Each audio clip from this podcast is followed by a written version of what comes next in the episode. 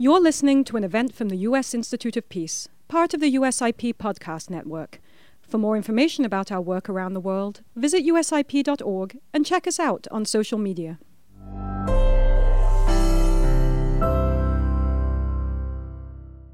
Good morning, everyone, uh, or good evening if you are uh, on the other side of the date line in Papua New Guinea.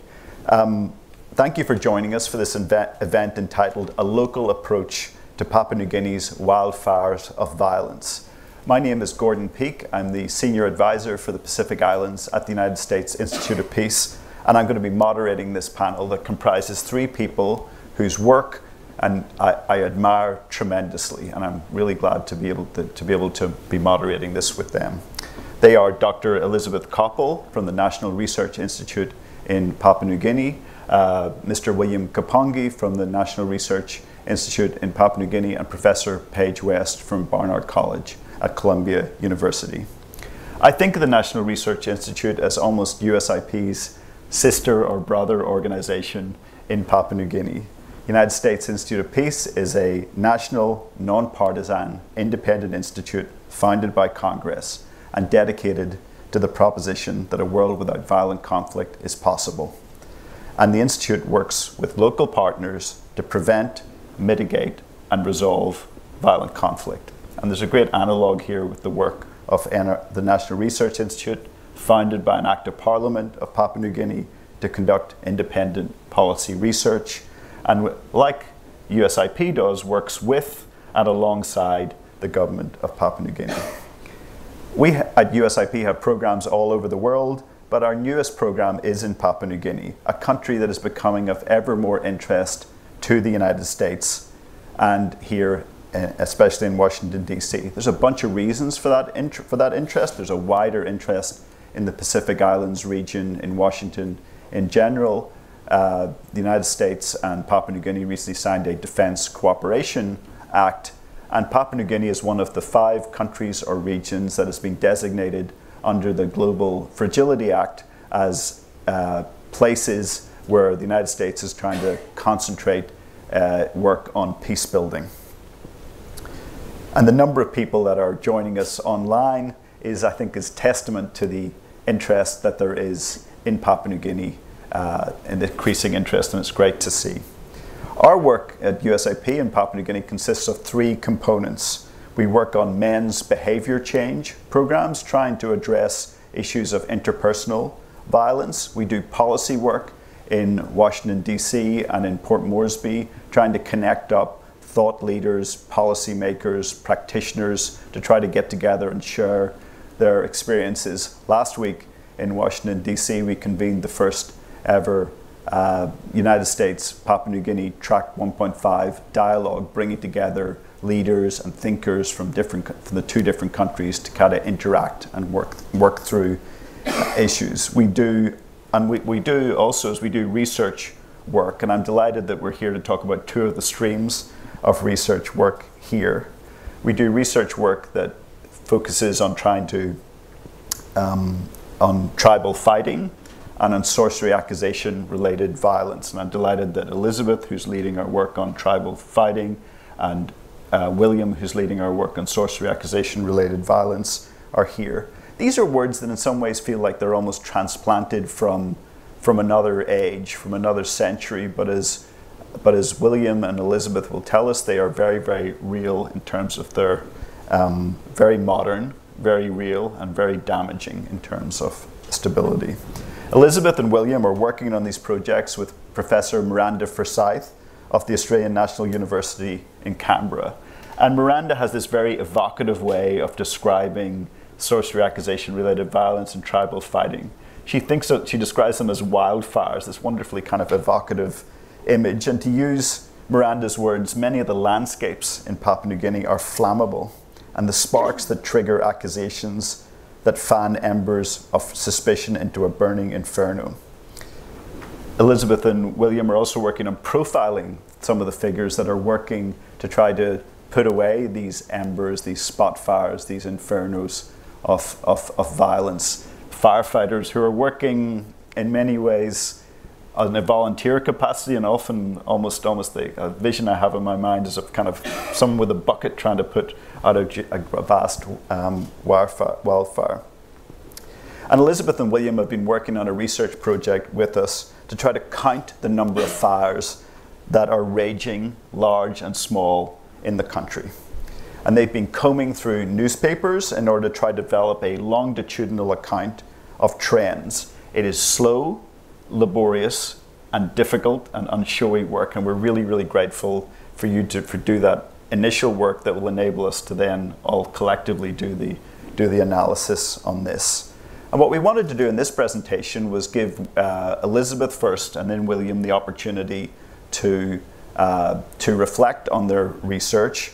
And then we'll ask Paige, drawing on her near three decades of work and experience in Papua New Guinea, to maybe pick out, maybe amplify some of the, uh, some of the findings that, that, uh, that Elizabeth and William will present. So without further ado, I'm going to ask Elizabeth to speak first. She's going to speak for about 10, 15 minutes or so. We'll pass it on to William, and then we'll ask Paige to, to round off, which will hopefully give us a number, of, a good amount of time for questions from people in the room and also for the audience that are joining us online. Once again, thank you very much, and Elizabeth, over to you.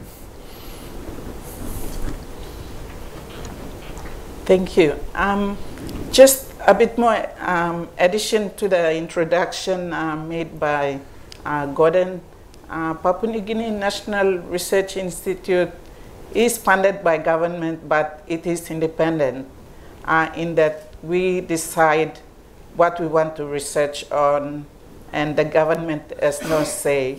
So we have uh, three, um, um, a motto uh, with three eyes, inf inquire, inform, and influence. So we do the research. We go out and inform the research findings to um, decision makers. Um, and um, we try to influence uh, policy through uh, different mediums. So it is, yeah, in a way, it's like a sister organization of equivalent to USIP.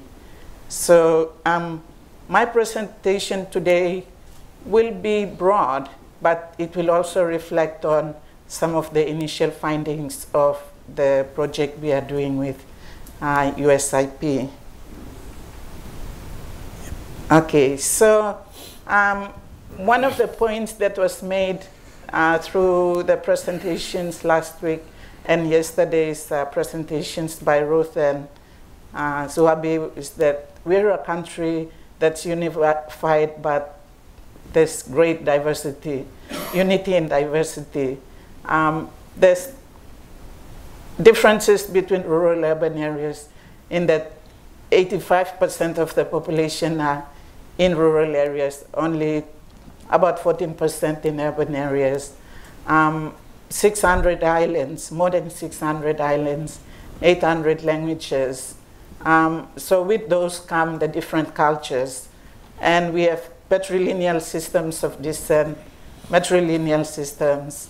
Uh, land ownership patterns also differ uh, along with those differences in culture and systems of descent. So it's like um, you're trying to put 100 different cultures or countries, uh, unite them into one country.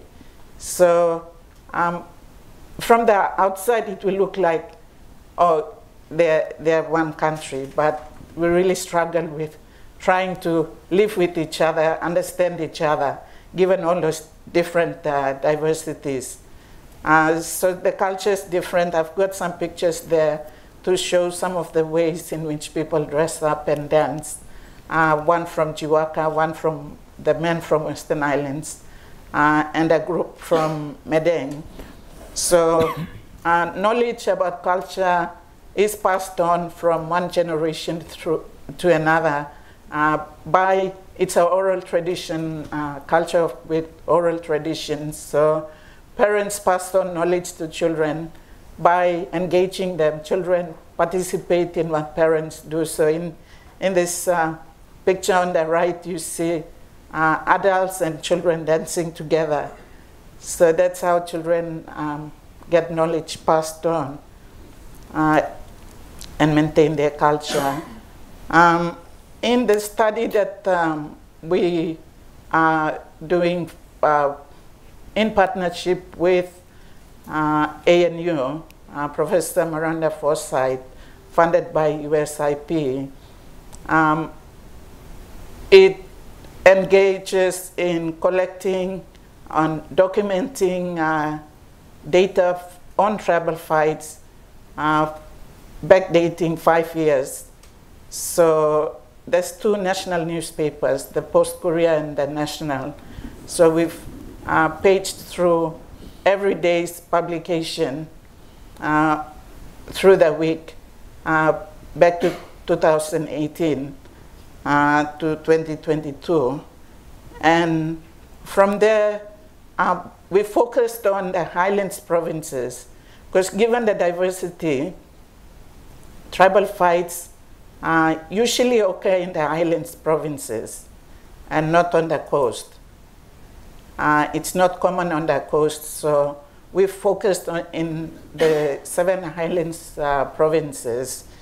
And uh, one of the limitations is that uh, it just captures those um, uh, events or recorded cases. Um, so what was not reported is not captured here. That's a limitation of uh, using um, archival records for collecting uh, data.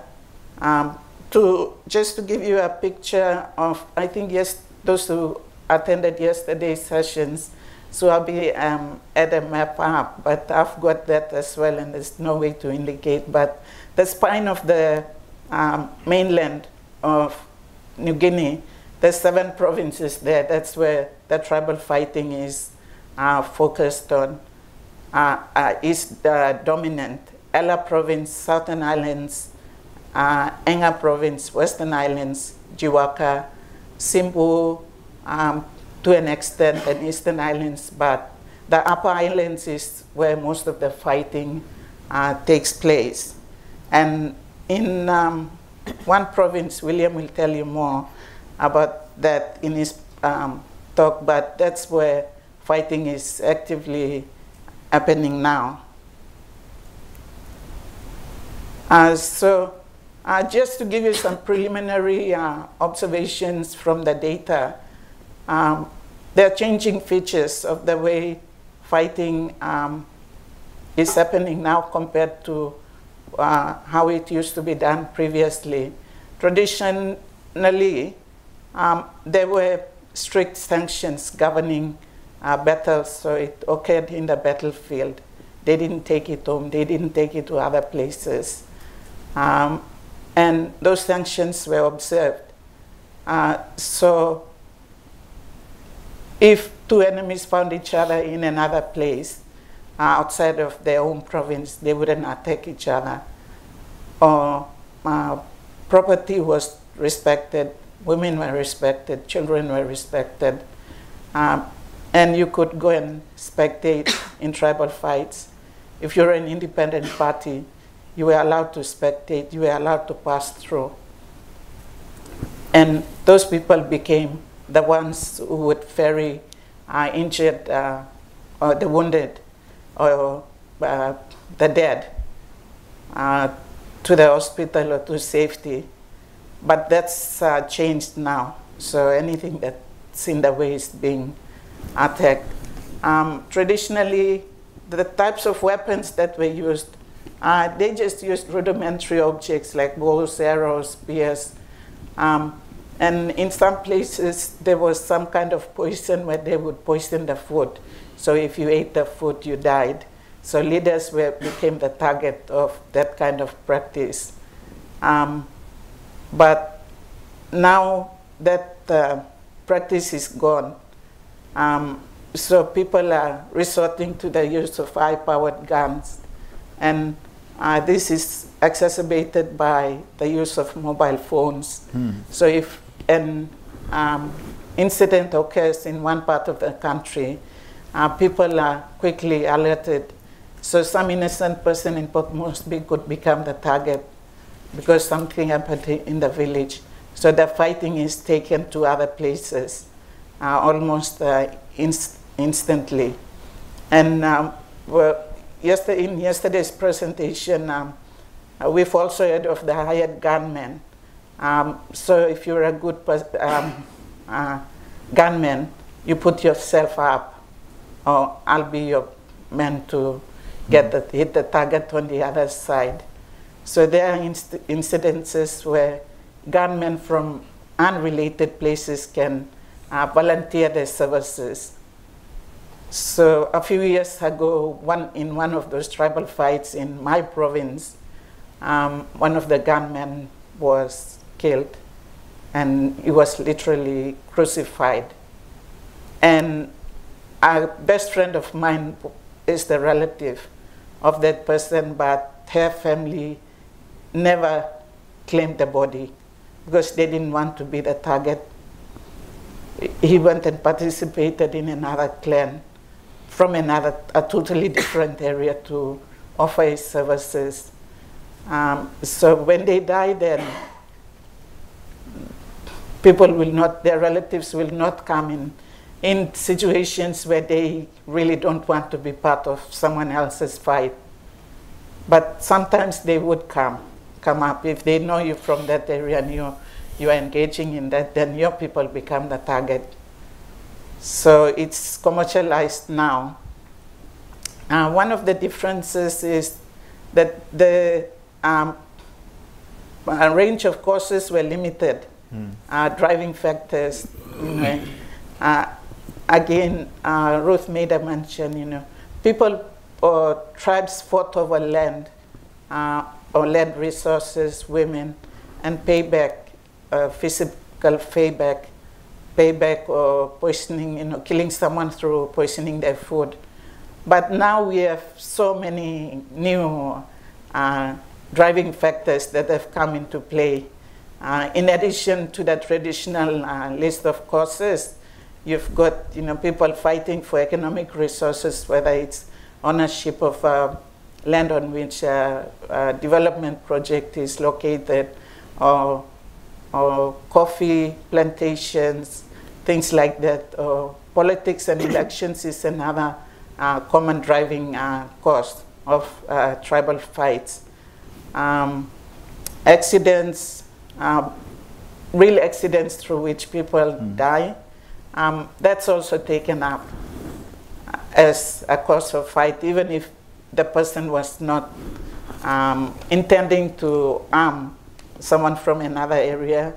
Uh, alcohol um, related uh, uh, factors or lack of law enforcement. If an incident occurs and the law uh, doesn't intervene uh, quickly enough, then people resort to taking the law into their own hands. And sometimes uh, fights are instigated by law enforcement agencies. Uh, for instance, during the elections, many of the law enforcement agencies uh, appear to be there for everyone, but they're literally pushing one person's interest. So if things don't work out, then they hurt uh, um, other people or property, and then that leads to tribal fights. So these are some of the preliminary observations of the range of driving factors that have uh, come up in the study.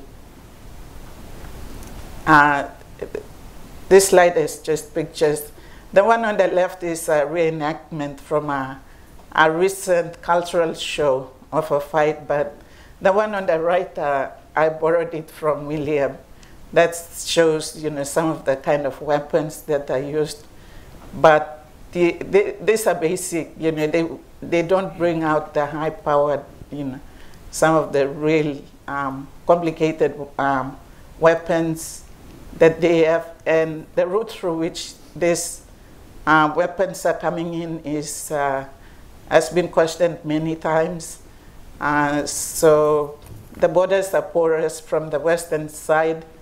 Uh, they're not polished uh, as effectively, and there's only one entrance in the north through Vanimo, but the rest of the western border is not really uh, protected, so that's the likely route through which weapons come in. Um, and in elections, people see these weapons. Tribal fights, these weapons are being used. Um, and the leaders are part of the problem because they are the ones who finance uh, the purchase of these weapons. Um, they don't say it, but we know that village people will not have that kind of money to buy weapons. So they say, oh, let's stop it, but they're the ones who are financing the accumulation uh, of weapons. Um, yeah, the effects of tribal fights. Economic effects um, all too common. This is a picture again. William um, kindly offered me this picture from the current tribal fight that's going on in his uh, uh, province. So when there's a fight, everything goes down in flames, um, whether it's a modern house or a vehicle, um, your gardens, trees, uh, coffees, everything that's in the way uh, is down. And this is reality. So people, so many people are internally displaced. Uh, in terms of physical uh, injury and death, uh, that picture is also William's picture from taken from um, one of the the current the course of the current fight that he'll tell you about. So the, in the corner you see a coffin box, but there's three more that next to it. So I won't speak much about that. Uh, that's William's uh, uh, part to expound on it. But it's real. It, there are gruesome pictures, you know, people keep sending pictures. And um, William suggested I include some, but, you know, it's, I can't stand the sight of them because um, these are pictures that no one should see, you know, body parts missing.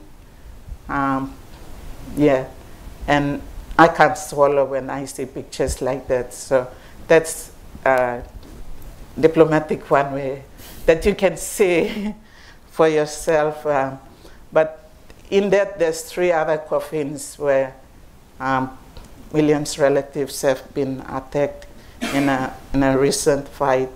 Um, the displacement and trauma on, on the right, um, in the current fight that's going on in Enga, uh, 21 tribes uh, are involved and uh, there's been more than 80 deaths.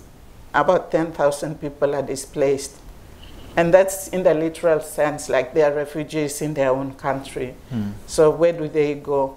Many of them end up coming to Hagen or Moresby, Then some of these issues get transferred with the people. You know, what do you do with the women, the children, where they get their food. It's like having a refugee camp. Uh, people are just everywhere. And, and no one talks about this. We are interested in other, other issues. Uh, for those people who are displaced, you know, kids not having to go to school. Even in the fights, the schools are attacked as well. So the schools get burnt down, health centers get burnt down.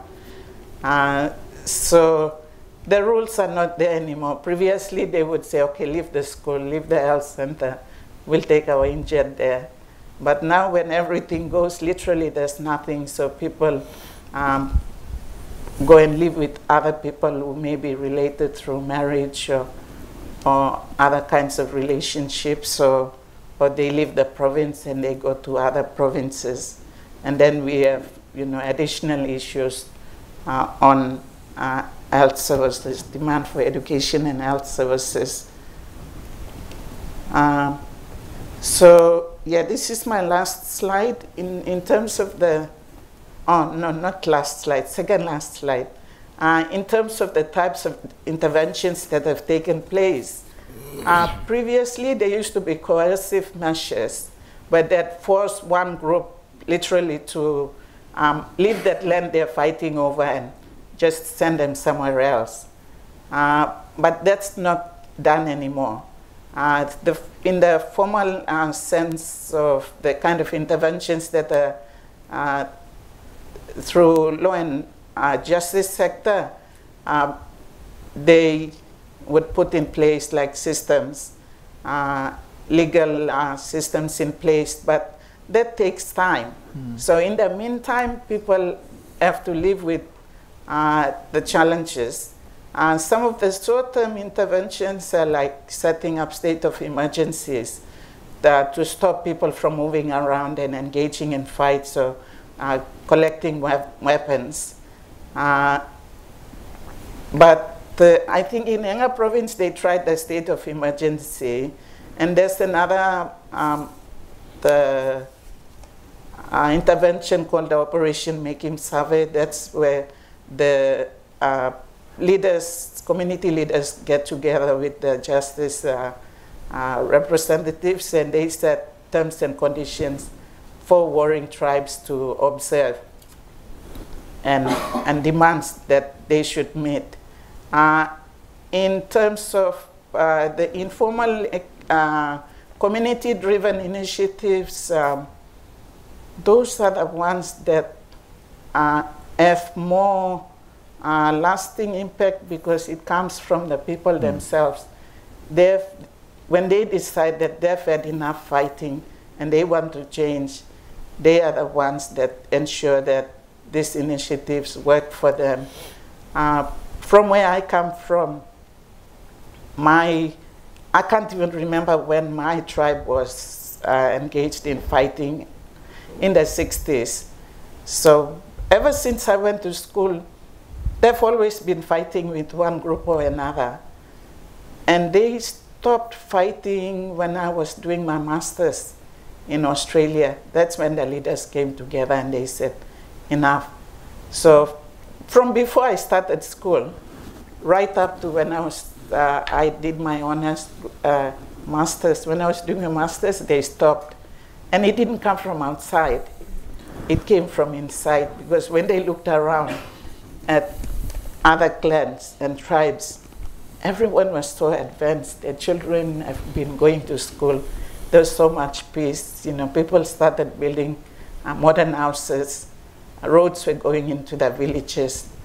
Um, electricity was going in, and they said, "No, we've had enough now. We want change." So from about 1990 to now, they've lived in peace.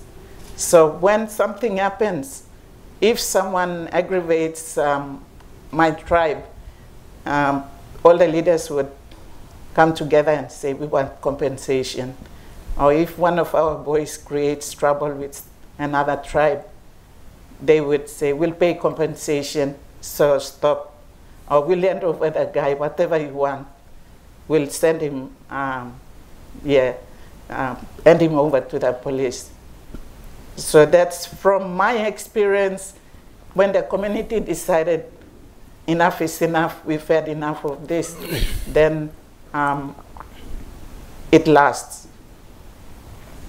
So that's uh, basically based on experience. Um, uh, another type of intervention is hybrid forms like uh, mixing the modern with the traditional, where the community comes up with bylaws and they write them into the community uh, board council system and they say this is these are the things we will do or we will not do and then that kind of holds them to account with the modern system so that's another way where interventions uh, have been taking place uh, so this, the last slide, what interventions are needed?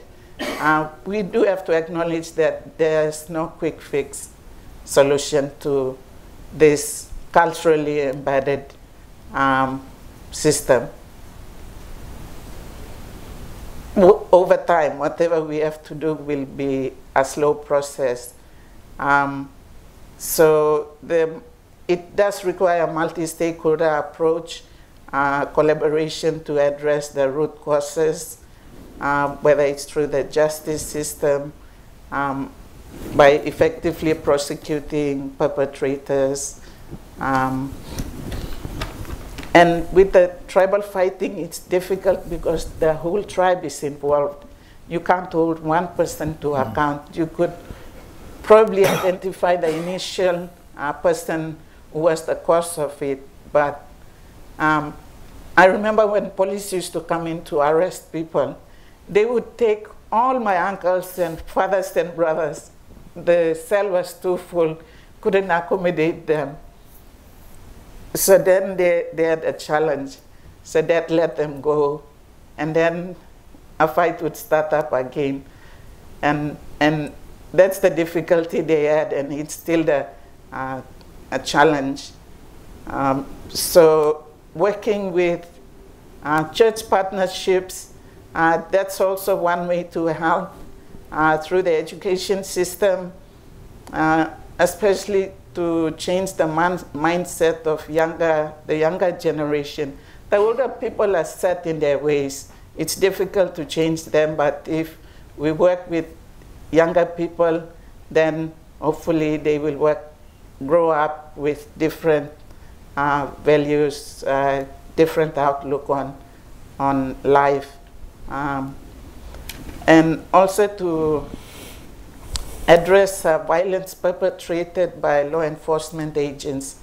Um, that's also an area that needs uh, uh, to be worked on with our law enforcement agencies, uh, particularly the police. Uh, the defense is not a problem until election time when they are called on to help with um, uh, election observations. Some of the perpetrators are defense uh, officials who were called out to help with the election uh, observations. Um, and then uh, another uh, way to do this would be to review the laws governing the integrity of political candidates during elections because um, election period is really marked by a lot of violence, particularly in the islands. And my view is that if those people who are uh, aspiring to be political leaders were made to account for the actions of their uh, supporters or voters, we'd have more peace. Uh, if there was a system in place to say, well, if your supporters are found to be um, causing trouble, then you disqualify. Maybe something like that, like that would help um, leaders to hold their um, community to account for their actions. If you do this, then I'll be disqualified. So make sure you behave yourselves. That's my view. Mm. And uh, the last point is to improve service delivery to, to districts. Uh, if people had better services, um, then along with education and other interventions, they would not congregate in the big towns and cities. You know, Port Moresby is uh, overcrowded. The issues of settlements uh, are just beyond uh, the ability of the city authority to uh, manage. So everyone's coming in because there's no services. Uh, in some places, when fighting happens, these services are destroyed, but when services are provided, people could be told, look after this, stay here, don't come into towns and cities. So then, hopefully, um, that will be that will help them to appreciate the services that are provided because right now our education system is going down, the healthcare systems just beyond uh, comprehension and yeah. Um, in terms of what uh, the U.S., if it's looking to help, what areas it should uh, invest on, there's so many vantage points, like education is one area, mm. health is one area. Education in terms of uh, providing opportunities for young people, and with that can be um, uh, areas where uh, it can, uh, just to give you an example, one, we met one young Papua New Guinean male who Swabi is, um, knows well. And he's, uh, just to give an example of education, the intervention in the education sector, he's from Tari, where the Prime Minister comes from. There's a lot of fighting in that area. But what he said he's doing is bringing young men from the enemy tribes to the US, accommodates them in his own house. He finances their schooling here. So they grow up as brothers and not as enemies. And then with that, uh, it gives them the, the education about, you know, awareness about fighting is not the way to resolve conflict. Um, we have to learn to live in peace. We are one people. That those kind of you know uh, basic uh, information which may be taken for granted, but that's one way in which one person is trying to help. But if the U.S. was supposed to was going to help uh, young people in Papua New Guinea, it it would be useful to um, intervene in the education sector where um, male uh, uh, awareness, uh, education, no, not just for men but women too, um, to intervene in key, not in the complete system, but at key points, like when they are doing year 11 and 12, or when they come into university, the orientation programs, uh, specific, like targeted areas to uh, help them with in, in that sector. And the church partnerships, the churches do important work uh, in many of the rural communities where the government is not there. Um, and they provide health services, they uh, uh provide schools and mostly, most times with very little resources. So working with churches and NGOs to deliver services like that is really uh, worth, uh, worthwhile. And for research, in terms of research, it's also important to document uh, what's happening. So if there are interventions, it's important to uh, collect baseline data and monitor. Yeah. Yeah. And evaluate. So researchers a key role to play. That's how uh, two of us came in. Yeah. Thank you. Thank you, Elizabeth. Um, so, even you know, sometimes when you're sitting in Washington D.C., words like conflict and stability and fragility they can feel sort of abstract, and no matter how much you've studied it, and you've just done a, such a wonderful job of presenting this really textured sort of detail of, of, of, of realities that, that, that, that, there are. So thank you, thank you so much for, um, uh, for that and some really thought-provoking uh, ideas uh, uh, as well that will that will hopefully deal with in the in in, Paige's remarks and in uh, and in the discussion if we've got time afterwards. Before I turn to, to, William, we know we mentioned these firefighters before, and William is one of these firefighters. William is someone who's been really involved um, intimately and carried the pain of, of, of conflict yourself over the last three or four months in trying to sort of put put out some of these these fires that are raging in the, in Enga, which is the province where uh, where William hails from that, that Elizabeth mentioned in her in her talk. So William will talk a little bit about that, but he'll also talk uh, um, about the work that he's been engaging in, which is um, about, uh, I say, an adjacent, linked, sort of interconnected um, part of, of violence that, that is raging, another wildfire in terms of sorcery accusation related violence. So we'll get the we'll get that queued up, and then uh, we'll we'll get William to William to, to talk. And it, maybe it might be worth just beginning, William. This is a very know, elaborate um, plan that was that was put together. Uh, Papua New Guinea, I think, led the world in terms of developing a plan to address sorcery and witchcraft accusations related violence. Uh, so, and some of the components that you talk about, Elizabeth, all interconnected in terms of health and sort of education, and research. Um, what's happened to the plan? Uh, what's happened to the plan afterwards? It was put. What 2015? It was put. It was. It was set up. It was launched. I think I was in Port Moresby when it was launched. Yes. What what's happened? What's happened since and from there? Yeah. Thank you, Gordon. Uh, we have the, the Sorcery National Action Plan that was uh, formulated in 2015, and we have a Social, Sorcery National Action Planning Committee that is driving the action plan. And you can already see on the, the globe that the, the five thematic areas of the National Action Plan. So those are the platforms that were provided by the national government to address sorcery accusation related violence in the country.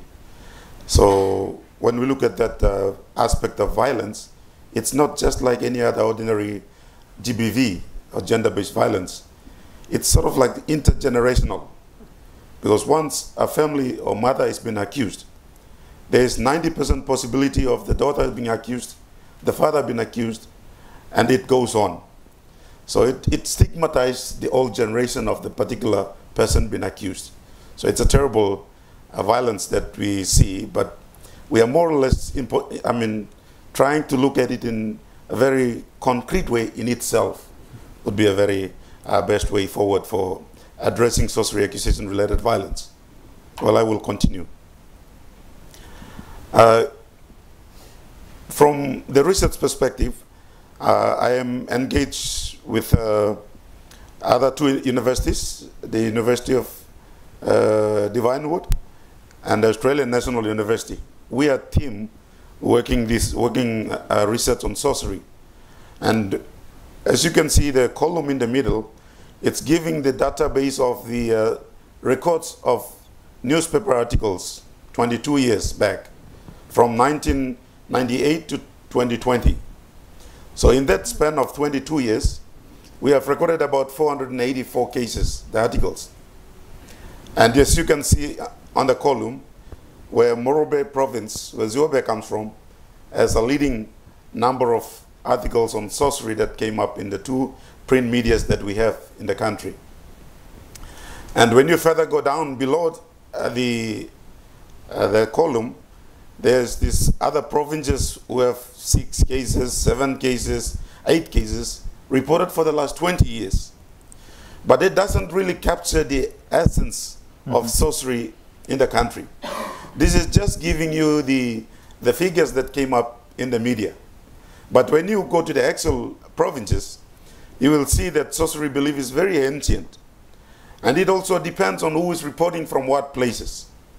Some journalists see that what some of the activities related to sorcery are part of them. So they, do, they don't feel that it's something exciting that can be reported. In some, some part of the provinces where the violence is very common, it captures the media attention. So in the case of Morobe, where most of these cases are reported uh, constantly, and that's why we have a, a bigger number of cases reported for Morobe compared to the other provinces. And the, and the column on the far right hand side, it's giving actually the data of the incidents uh, recorded for the last four years. And that's where ANU, Divine Word, and the NRI have been collaborating to do research in four provinces over the last four years. That's dating back 2016 to 2020. So we have selected four provinces well, don't ask me why those four provinces, because I was not part of the, the group that has decided the, the project.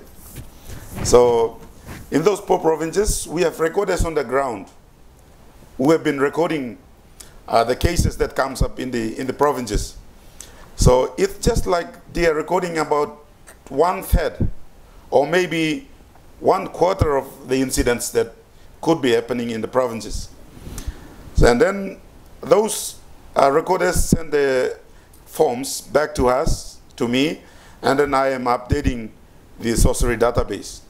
So over the last four years, we have recorded about 1,039 cases.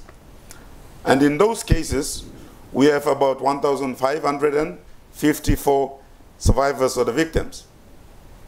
Why we have bigger number of uh, victims is because in one case, there's a possibility of mother, father, and a child being accused. Or there's a lot of uh, people who have been accused, maybe as a clan, as a family, or as a group.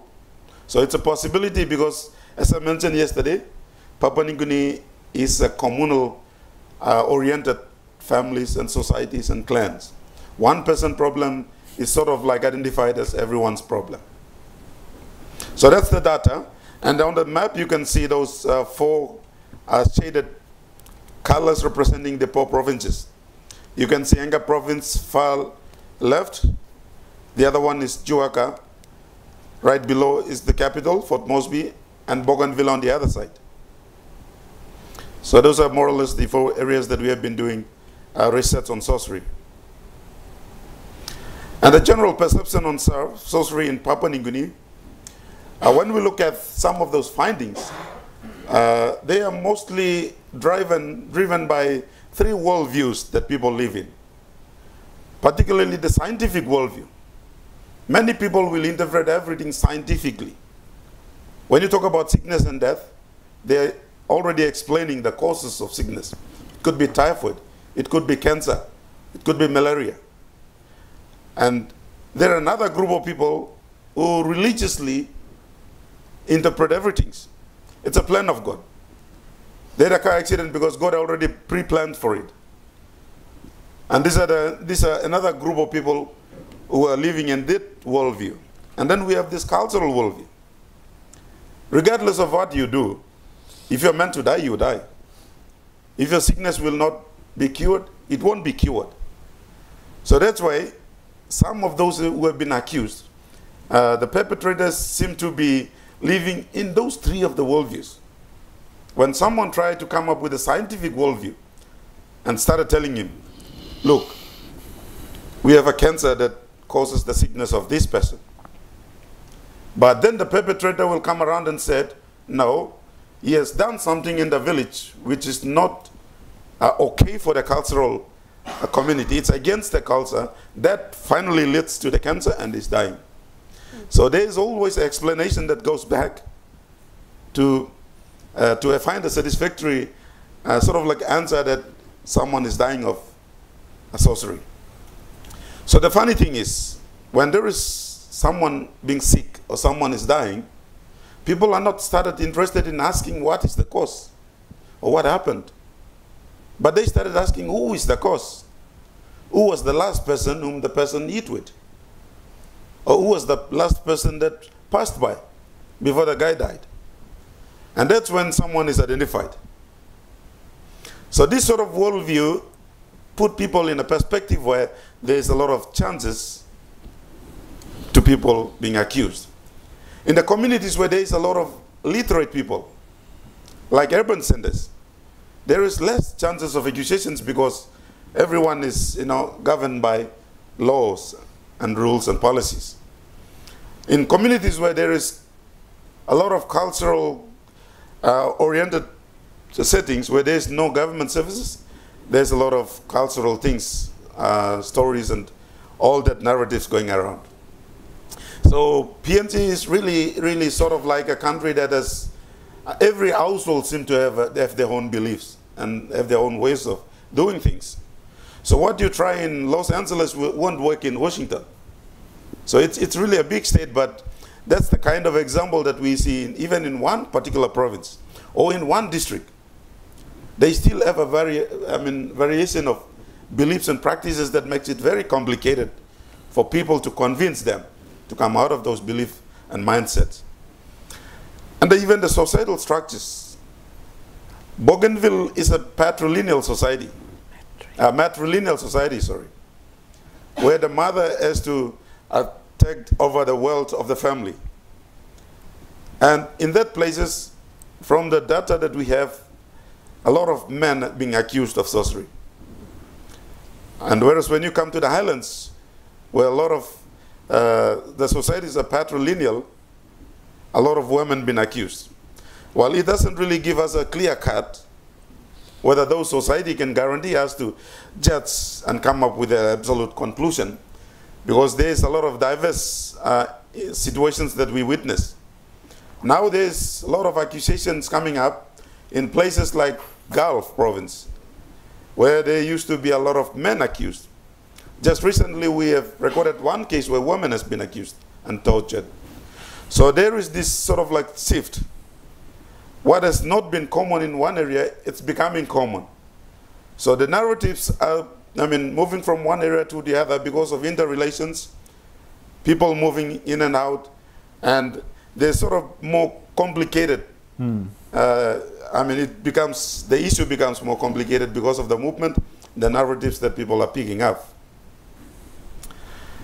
And that's, I mean, actually the changing ecology of SARV. The picture on the other side is a family that left the village. They left everything. I mean, the houses went on fire, the gardens, and even about three families have to vacate the area and flee to another community. And what is on the other, other picture is what happened in the coastal area, where people have never witnessed such related to sorcery. And this happened in the western province, where just last year, uh, a family has been attacked over a sorcery accusation because of someone has been sick. So you see, places where there is no accusation of men, now there is accusation of men.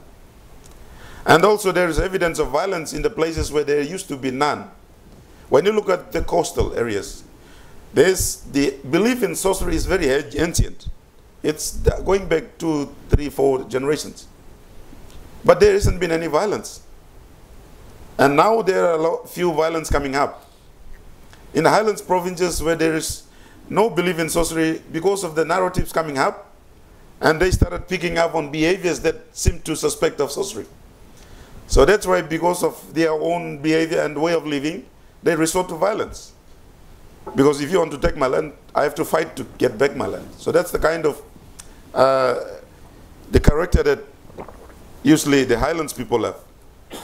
And now we have a growing number of children being a victim of this SARV. And no one ever talked about this. We have a lot of them. And children are even discriminated in the schools. They cannot, the families who have been accused, their children cannot attend school with the kids of the other people. So there's a growing number of kids being affected. Some kids are made to watch their parents being tortured. And even they were asked them to torture them, help them because it will make them free from the sorcery spirit that is in the person. So these are very sad scenarios that we seem to record. And who is being accused and how? There is no particular type of group of people have been targeted now in the country. You can see the person on the other side. He's a public servant. He's a police and he's a community leader. And you can see those two couple in the in the the second photo. And you can see the young man. And you can see the child. Regardless of whether you are you a public servant, regardless of whether you are a family, a young man, there is potential for you to be accused. And then I just want to say something about the child on the other picture there. He has a skin disease. Because of his mother has been accused, they were saying that the sorcery spirit has gone to the child and it's sort of like deteriorating the skin of that child. So the child was also accused. And when you look at going down below, these are the type of violence that we have. They type women and those accused on poles, spread legs, started torturing them with hot irons, putting them into their private parts, and then they get hot irons and then place them into their breast and the body, and then started telling them, please confess that you have eaten the heart or you have killed the person through sorcery. So they are doing all those sort of things just to make them confess that they have done it. So to the extreme that they, they cannot stand those violence, some said that, yes, I did it. And I have been interviewing more than 20 survivors. And they said, we are saying those out of hmm. extreme pressure. And just we just want to relieve. So it's a sad scenario. And even those living with, you know, this that woman, interesting woman with one arm on the other side. When I want to shook hands, she just give me the one that has you know nothing. I mean, the amputated one because the other arm I gave some money and she was holding on to that money. So there are these people. They're just living also within the community, helpless. They cannot do anything because they're physically disabled. So who can we go to? There's another area, area that we, we, are, we are handicapped that we are not even tapped into yet. and civil society response to sorcery accusation related violence. These are some of the gatherings that I, I, I participated. The first one is they, they, they, there is a whole clan been dispersed for the last 20 years. And then now they, they gather them together and then they ask government representative, NRI, and then we were there witnessing them asking or inviting them to come back. And then we have a two weeks ceremony of conversion and then forgiveness, and then shaking hands, and then sharing tears, breaking the bowels, and then putting them up in the flames, planting tanget as if you know that's a, that's the uh, the covenant that they will not never get into those sort of accusations. So that was an emotional moment that I one of those events that I witnessed. And the other one is one of those NGOs uh, training young ones to do awareness using media, uh, media platforms like videos, Facebook, WhatsApp, and similar sort of work hmm. uh, Ruth is doing with tribal foundations. And the, the other photo is a group of counselors and community leaders. And I was invited to say a bit of uh, information on sorcery, and we helped them to come up with bylaws. We asked them, what are your values? What is it that you want to sustain to address sorcery? So we helped them to do their own community rules. And the interesting thing is, some communities, when they go home, they have to put the penalties on big billboards and then put it in community gathering areas. When someone is being accused, $500 spot fine. It's just stated right there. So when anything happens, they will just say, you, see, just look at the platform. I'm in the billboard. So there's no one being feeling uh, being individual responsibility because it's a community sort of thing. And then some individual uh, civil society organizations are building safe houses. That's one of the safe houses that I went to and then I talked to some of the survivors there. And when I walk, when I asked the uh, the owner of the I mean the safe house, he said, "I look after these survivors from my own pocket, hmm. from what I had, because my father is a leader, and he looked after a lot of people in my community. And when I saw mother and children running around aimlessly, I am feeling that I, I have a duty to play. So that's why he set up this safe house, and then he's funding it, and then he's, you know, very rarely the government come on board to support. And most of the time it's the NGOs who are uh, keeping the eyes on. And the other side is another photo that we are also training the police, the young police officers coming up in the colleges. And I was asked to I give a talk on sorcery in one of the police uh, training in Bomana Police College. And this is actually one of the examples that I want to share as a research, uh, researcher at the National Research Institute. When you look at the first photo on the other side, there's, a, there's three mothers being accused with seven kids. They have seven kids, and they were chased out of the community by the, uh, the family. And then there's a church pastor who took those family and then they sheltered them at the small uh, bush material house at the back of the photo. And they've been living there. And when I asked them, they said that they, they don't know where to go because we have no place to go. After the research, I come back, I wrote an article, and I put it on the uh, our main print media. Pastor 10 kitchen into SARV refuge. And through some of these findings, I go to the media and I talk on the Now FM, the main radio that we have in the country. So that's more or less what I have been doing as a researcher in this space. I go collect data, get the information, put it in newspapers, produce articles, write reports, and then sometimes I have to come up to the media and tell the people, this is what's happening, this is how we have to go.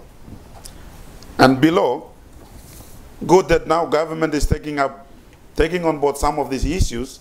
So now NRI is collaborating with the Department of Police to train them on some of the laws that they have to enforce to address sorcery. And one of them was uh, Ruth mentioned, the glassman Abil. Glassman is the diviner, someone who's been consulted to point someone who is the cause, who is the sorcerer among the group. So now we are trying to address th those people. And in that category, the churches also comes in that because they sort of like playing a diviner role by identifying people who is doing what. So they are also eligible to be prosecuted. So those are some of the photos that we uh, took. And the last one is we also present our report to the donor agencies who have been funding the research project, like UNDP. The photo on the other, the, the left and right hand side. So those are some of the things that the research group is doing in the space of sorcery. To conclude, to address sorcery-related violence in the country, we really need an integrated approach. Because we still need the awareness aspect of it in the communities, in the rural settings, also in the schools, because our kids have to grow up in a different mindset. And we also need to have the health people to play a very crucial role. Because almost 80% of the accusations are because of sick and death, mm. who people have no idea because of lack of knowledge. They also really a result to uh, sorcery. So because of we have such an integrated plan in place already, we have that platform, but we need more funding and we need more uh, people to come on board to drive some of this aspect to addressing stuff. Like ANU has come on board to fund the research that we have been doing, which is a major contribution for the government. And now we are sharing those findings for the government to make an informed decisions. So that's uh, more or less the conclusion, the recommendation. I want to speak a little bit more because we need more research data focused on the post-violence uh, lives of victims. Now we need to do a lot more prevention rather than responding. Hmm. In the last two, uh, in the last decade, it seems like when there is a violence, everyone come on board to respond. But this time we need a lot more prevention. And I think more support and uh, uh, funding is needed for prevention areas like health awareness, education, and also like SENISIM, uh, male behavior change programs. Those are very important programs that can assist in the area. And then we also need support for dedicated office that has a focus on sorcery-related violence and work to coordinate research and government responses. At the moment, we have no coordinated data on SARV, or sorcery accusation-related violence. So those NGOs and other organizations doing something related to sorcery in that space, they're giving data. And sometimes there's fear that we may be have multiple data of the same incident. Mm. That's why we need a data hub in this area so that we really measure the impacts and the strands that are happening related to sorcery. And also we need more prevention effort, as I've mentioned, rather than response. And then coordinated and integrated funding for SNAP is the crucial issue. Now we have revived the National Action Plan, and then we have the, have the integrated one that will be launched. Uh, I think Ruth may correct me, but I think we have done the last um, review of it, so it will come out soon. The last National plan, Action Plan. So I hope I'm not taking too much. But uh, when I talk about sorcery, I go and go and go and go, and I, I don't know how to stop it. So thank you very much. Thank you, William. Um, uh, th thank you to, to, you know to, to both to both of you. I mean, there's a if you Google William's name, you'll see that he's contributed to a number of uh, research reports. Uh, but he's also contributed something, a, a, story map that the Australian National University have, have developed, which lays out in sort of visual and very compelling detail the, the scale of, of sorcery accusation related violence, and it acknowledges that it's probably an underreport of the, of the scale. Um, six people are killed, and a further 23 suffer serious harm, including permanent injury as a result of sorcery accusation related violence each month. And what I think was great about your presentation, I'll invite Paige to think about this, is that in some ways the problem is there, Paige, but also the sort of answers are there as well because you've, you've got the greatest resource um, in Papua New Guinea are its people and then the, the work that William has laid out there. So I'd invite you to make some observations and remarks and then we've got some time for, for questions for people in the room or for people who are watching and joining us online. Thank you, Paige. Thanks. Thank you all so much, and thank you, colleagues, for these incredible presentations. I will be very brief so we have a lot of time to ask questions. I want to start with something that Gordon said at the beginning about tribal fighting and sorcery accusation sounding to some outsider ears as something from the past. These indeed, as my colleagues have shown, are things that happened in the past. You know, historically, these were part of what we might think of as the total social fact of many of these cultures. They were part of the fabric of culture.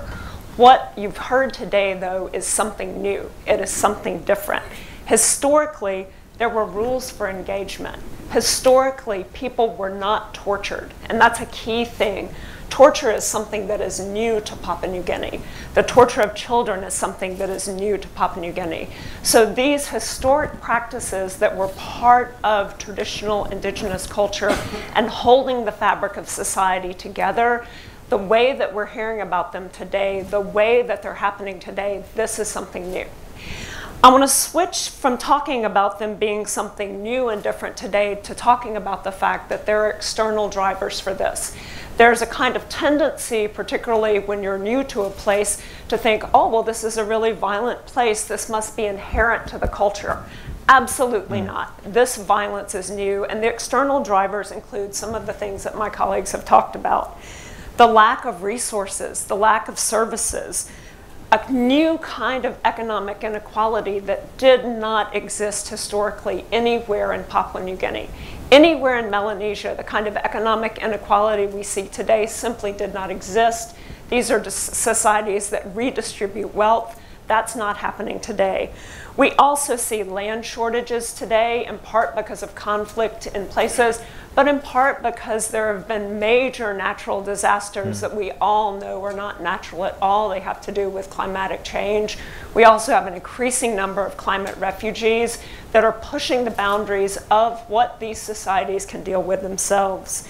There's election related violence, as we've seen. This is not about this not being a thriving democracy. It is that but there are resources that are spread around during elections that people want to grab onto because of that increasing economic, economic inequality. We also have, for the first time in this country over the past 15 or 20 years, a kind of a, a, youth culture where young people don't have job opportunities. One of the things that happens in Papua New Guinea is students that can go to school go to school and they get home to their village and there's nothing for them to do. Mm. There are no jobs there's no work. And that's a kind of driver for this sort of thing. The other thing that I think we've heard today, or what I would think of, and what Ruth Kissam, one of our colleagues, has referred to as sadistic torture. And sadistic torture comes into the imaginary of young Papua New Guineans and others through the media. This is not something that Papua New Guineans are producing. They're not producing violent films that show the rape and torture of women and children. They're not producing violent internet memes. They're not producing violent video games. I think we as Americans know where that comes from. And so I think we need to think about these sort of sadistic images that come into the country. I want to switch to talking a little bit about how we also heard about some really important historic forms of restorative justice. Mm. You know, in the United States, we talk a lot about restorative justice in our own communities, and especially over the past four years, we've done that.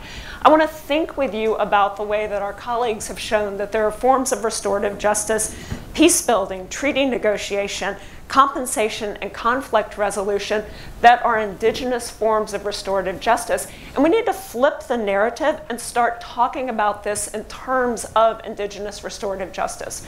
We also need to flip the narrative and think about it in terms of indigenous diplomacy in situ. The folks that are making decisions to stop fighting in tribal violence areas that Elizabeth told us about these are indigenous diplomats. They mm may not have gone to George Washington University, they may not have gone to my university, but these are people with deep training in indigenous philosophy, and we need to honor that and support it. The other thing that I think I want to talk about briefly are the cascading effects of this violence. You know, we've heard about this from both of my colleagues, but these cascading effects, there are victims, multiple victims. There are the families of victims. There are the families of families of victims. There are people who are displaced. But honestly, the researchers who are working on this are part of this cascading form of violence. This is traumatic material to work on. This is traumatic material to know about. The, the peace builders who are going into these conflict areas, the church leaders who are working on this, the people who are risking their lives to rescue women and children, this is an incredible cauldron of post traumatic stress disorder, and we need to think about how to, how to combat that. I want to end with saying something about how, even though we've heard about this incredible violence in the country, Papua New Guinea, most extraordinary place in the world. People are kind, they are loving, they are brilliant. There's a kind of deep care for others and communities. So while this is a problem, an entrenched problem in society, please don't leave this thinking that Papua New Guinea is only a place of violence and this kind of torture and this kind of fighting. It's an incredible place. And then, as an American citizen, if I got to make the rules, which I know that I don't, but I know some of you that are in this room and watching, you do get to make the rules, I would just echo something that William said we need integrated responses. I know that donors like to fund tiny little bits of things and that you have big donors that fund the smaller donors. I know that you're working across nations, but these problems are not disentangleable. Mm. These problems are entangled, and we need to fund at a level where we understand entanglement. The other thing I would say is something to echo Dame Meg Taylor, who we were honored to have here last week. You know, Dame Meg Taylor has been working on relations with the United States for decades. I've known her for almost 30 years, and I've heard her say every single time I've heard her talk about what the United States government can do, we have such an architecture for higher education in this country. I don't just say that as someone who teaches at a university. I'm not here asking you for funds from my institution. But you know, we do higher ed really well. What if we had hundreds of scholarships for Papua New Guineans to come here to the United States and then to move back into systems of addressing this kind of violence in their country? So thank you all very much. Thank you, Paige. Um, uh, I, I, mean, I think that's just a wonderful way to sort of segue into, into talks, but the, the importance of sort of getting behind things that are there already. Sometimes there's a tendency that we all think, oh, there's nothing there, we need to start again, or we need to do a design. Actually, what Williams told us and what you've amplified is that there are plans, integrated plans, there are people that are doing this work. It's a matter of almost sort of figuring out what it is and, and supporting it. So thank you for, for that. So we've got about 15 minutes, which is uh, thank you to um, Thank you to the timekeeping of our, our colleagues. We've got about 15 minutes for people in the room and, and for people online. Um, my colleague Megan is with a microphone and she's got her phone in her hands, which strikes me that there's photo, that there's comments coming online. So, Megan, please. Yeah, so we have a lot of comments from online. There's both about uh, causes of violence and responses. So I'll start on the causes side. Uh, one of them is asking about economy and asking about correlation between increase and decrease of income of a breadwinner and SARV. And then there's another question asking about the role of the trade of guns, especially high powered weapons, in fueling violence in PNG, and if there's a need for more research into that question. Okay. Yeah, I mean, the guns issue I think is a really is a really important one and one that you touch upon in your observations, Elizabeth. I want to come back to what you say. You know, the police and the military are somehow part of the solution, but they also are part of the problem as, as well. And Yeah. and this porous border, um, which is about the, I think like almost like the west coast of the United States in terms of the, the size of the border. And there's one border post, one official border post. Um, so it'd be great to talk about guns, and then maybe William, you could talk a little bit about the economic impacts of this really expensive country. Um, Um, yeah. Okay. Um, so, yeah, um, guns come in, and guns are accessed by people with money. Um, I can't afford one. Um, most ordinary people can't afford one. So, you know, it's people with money who are able to access it. And there's so many of them. Uh, people see them during elections.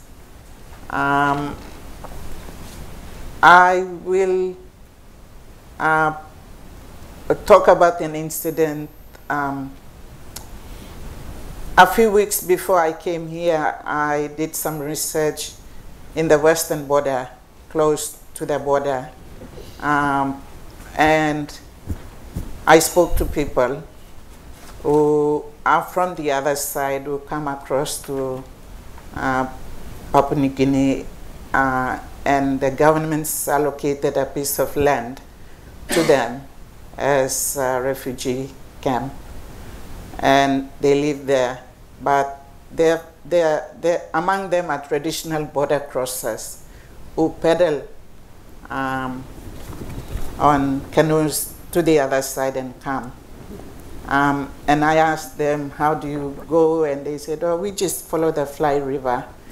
And, and there's little um, creeks that come in, so we go upstream. And that's not meant at all. There's so many of them up along the border.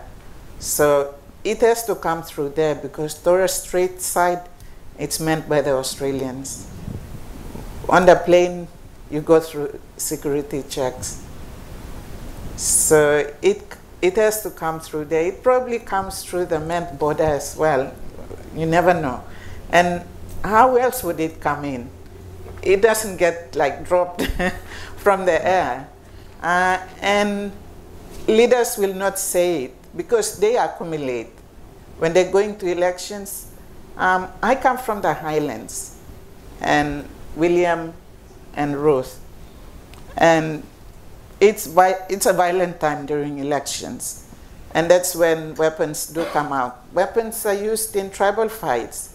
Um, in that recent um, incident where the Australian academic and the researchers were kidnapped, they used high powered guns. Um, and I'm not supposed to say this, but the guys who kidnapped, they used our high-powered guns, which were nothing compared to what the police said. So we can't say they're not here. They are there. They're being used to kill uh, innocent people in tribal fights. But they're not accessed or paid for by uh, ordinary village people. And leaders will not accept responsibility. Um, I can say that because I'm a researcher, I'm not but answerable to political leaders. And, and to do research on it will be quite difficult because those who have it will not say, I've got it, or I'm the person who paid for them. Uh, but yeah, it has to be some brave person who would right. who would do it. It would be difficult, I think, for me as a researcher, because they will not say I've got it. You only see it coming out then being yeah, used in tribal fights or during elections. They have them. They use them. But it is a big problem. Yeah. And- And the sort of issue about sort of the Paige alluded to it, just, how expensive Papua New Guinea is. It's one of the most expensive places I've ever I've ever been, and the costs seem to get higher and higher and higher, and the salaries seem to go lower and lower and lower. Is that an issue in terms of uh, the, just the economic precarity that people live? Is that a contributing factor to to sorcery accusation related violence, to kind of to to tribal fighting? Yeah, I think one of the factors that uh, contribute to that is because of those tribal fights and uh, sorcery accusation related violence, people are migrating to the towns and cities. And when they migrate there, it's not because of they want to be employed or they want to do something, but they're just afraid of their own lives, so they have to move out. And that's why most of this arable land in the islands are left empty. So that means there's a less number of people producing than the number of people consuming what we are producing. And Lae and Port and these town centers are building up. The population is far more increasing. And the supply is very low. The production is very low. So the prices are now going up. You know, even life in Port is very expensive. That's because there are a whole lot of people coming in for no reasons because of this trouble fight, because in fear of their own lives, they have to come out. And if you will be traveling up in the mainland, you have this lot of arable land that you know you can grow all vegetables, fruits, but only few are doing it. So that's another contributing factor that you know people just coming out and then they become dependent. When they become dependent, and then you see the number of dependents are increasing, and then we seem to you know competing with the prices that are also going up. So that's also leaving us miserable to save up and then look into other areas that we have to uh, look after in terms of ourselves, then in terms of the economy, and then uh, contributing factor as, as, as we see. And also in terms of uh, the gun smuggling, I was, I was one of those observers in the field during the elections. And it's sort of like, you know, those top bureaucrats uh, seem to calling people to, you know, pick up this gun and then you put the roadblock there and then look after this polling area and then it's sort of like the top level communication that is using the grassroots level in the mm. communities. So to address that issue, we have to look at the top level, keep them in a perspective where they behave, and then our grassroots innocent people will also, I mean, come out of this, uh, this sort of like you know problem that we are into, like the trouble fight that I the Elizabeth mentioned. My, my father was killed. The four of them, they're leaders. They were in a peace talk and then they were slaughtered. But that doesn't happen in our cultural context before. It's the first time that we saw. So I have to place the four bodies in front of the police station and tell the police, the PPC, the provincial government that, see, before people might take the law into their own hands, you got to intervene, yeah. do something. And they, they did not timely, I mean, intervene. They did not come on board. And almost about after two weeks, the trouble fight erupted, and then almost about 10,000 plus homeless, and then more than 80 people are dying. And then just yesterday, they called me and said that now we are we stopped because we have wiped out our enemies. The enemies have no more land. They, they don't have their houses. So now we invite the government to come to witness the ceasefire. So I said, oh, okay, that's good. But tell the government that, they have to stand by to uh, prevent further escalation of the violence. Yeah. So there are these sort of things going on. But because of those problems that people are now becoming dependent so much because of their migrating from place to place. Yeah, I was in, I was in Port Moresby in, in August, and I remember I was in a restaurant with some people from Hela. Hela is one of the provinces in the Highlands. It's one of the two provinces that the United States is focusing on under its, its strategy to prevent conflict and promote stability. And someone said, in a slightly offhand but telling way, so half of Hela is in Port Moresby at the minute because of because of fears of. And so we've, I'm going to. It's hard when you moderate a hybrid event because you're trying to figure out who's in the room and who's who's online. I'm going to see if anyone is in the room would like to ask a question, and then I'm going to do it to Megan. We and uh, and so the, the briefer the question, the better. And if no, if no hands, I'll just put it on to Megan to ask some questions online. Megan.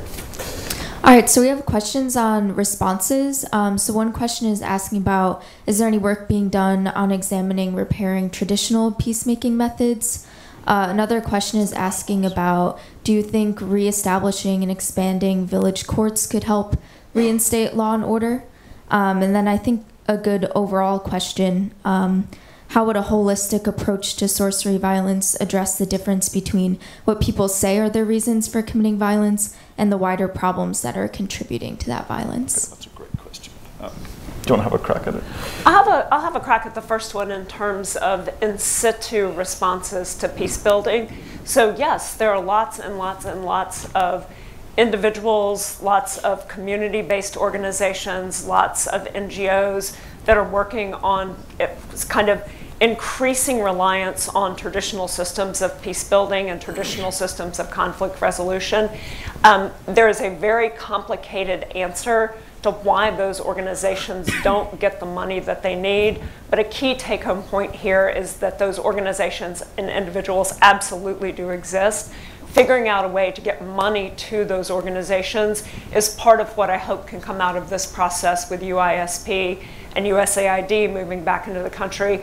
You know, um, I'll, stop there and let my colleagues talk, but absolutely those groups exist. If you look at what's been happening out on Lavongai Island or New Hanover, all of the peace process there has been fomented by indigenous leaders.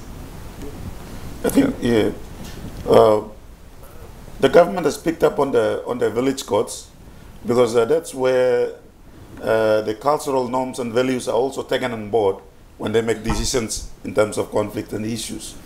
So I think uh, the Australian government has funded the training for the village courts, and then uh, they're sort of like uh, taking on board a lot of those educated village court magistrates and uh, village court officials. Because previously we have those elders and chiefs who are on the village courts, but then they could not able to uh, read the amendment acts, the laws that have been introduced uh, to, to the village courts.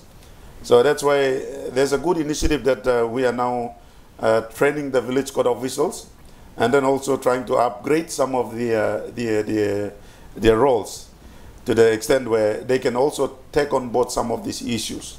Even in the case of sorcery, if you're in possession of charms and all those other mediums that people suspected of you doing sorcery, the village courts can now mediate those cases in the village court level.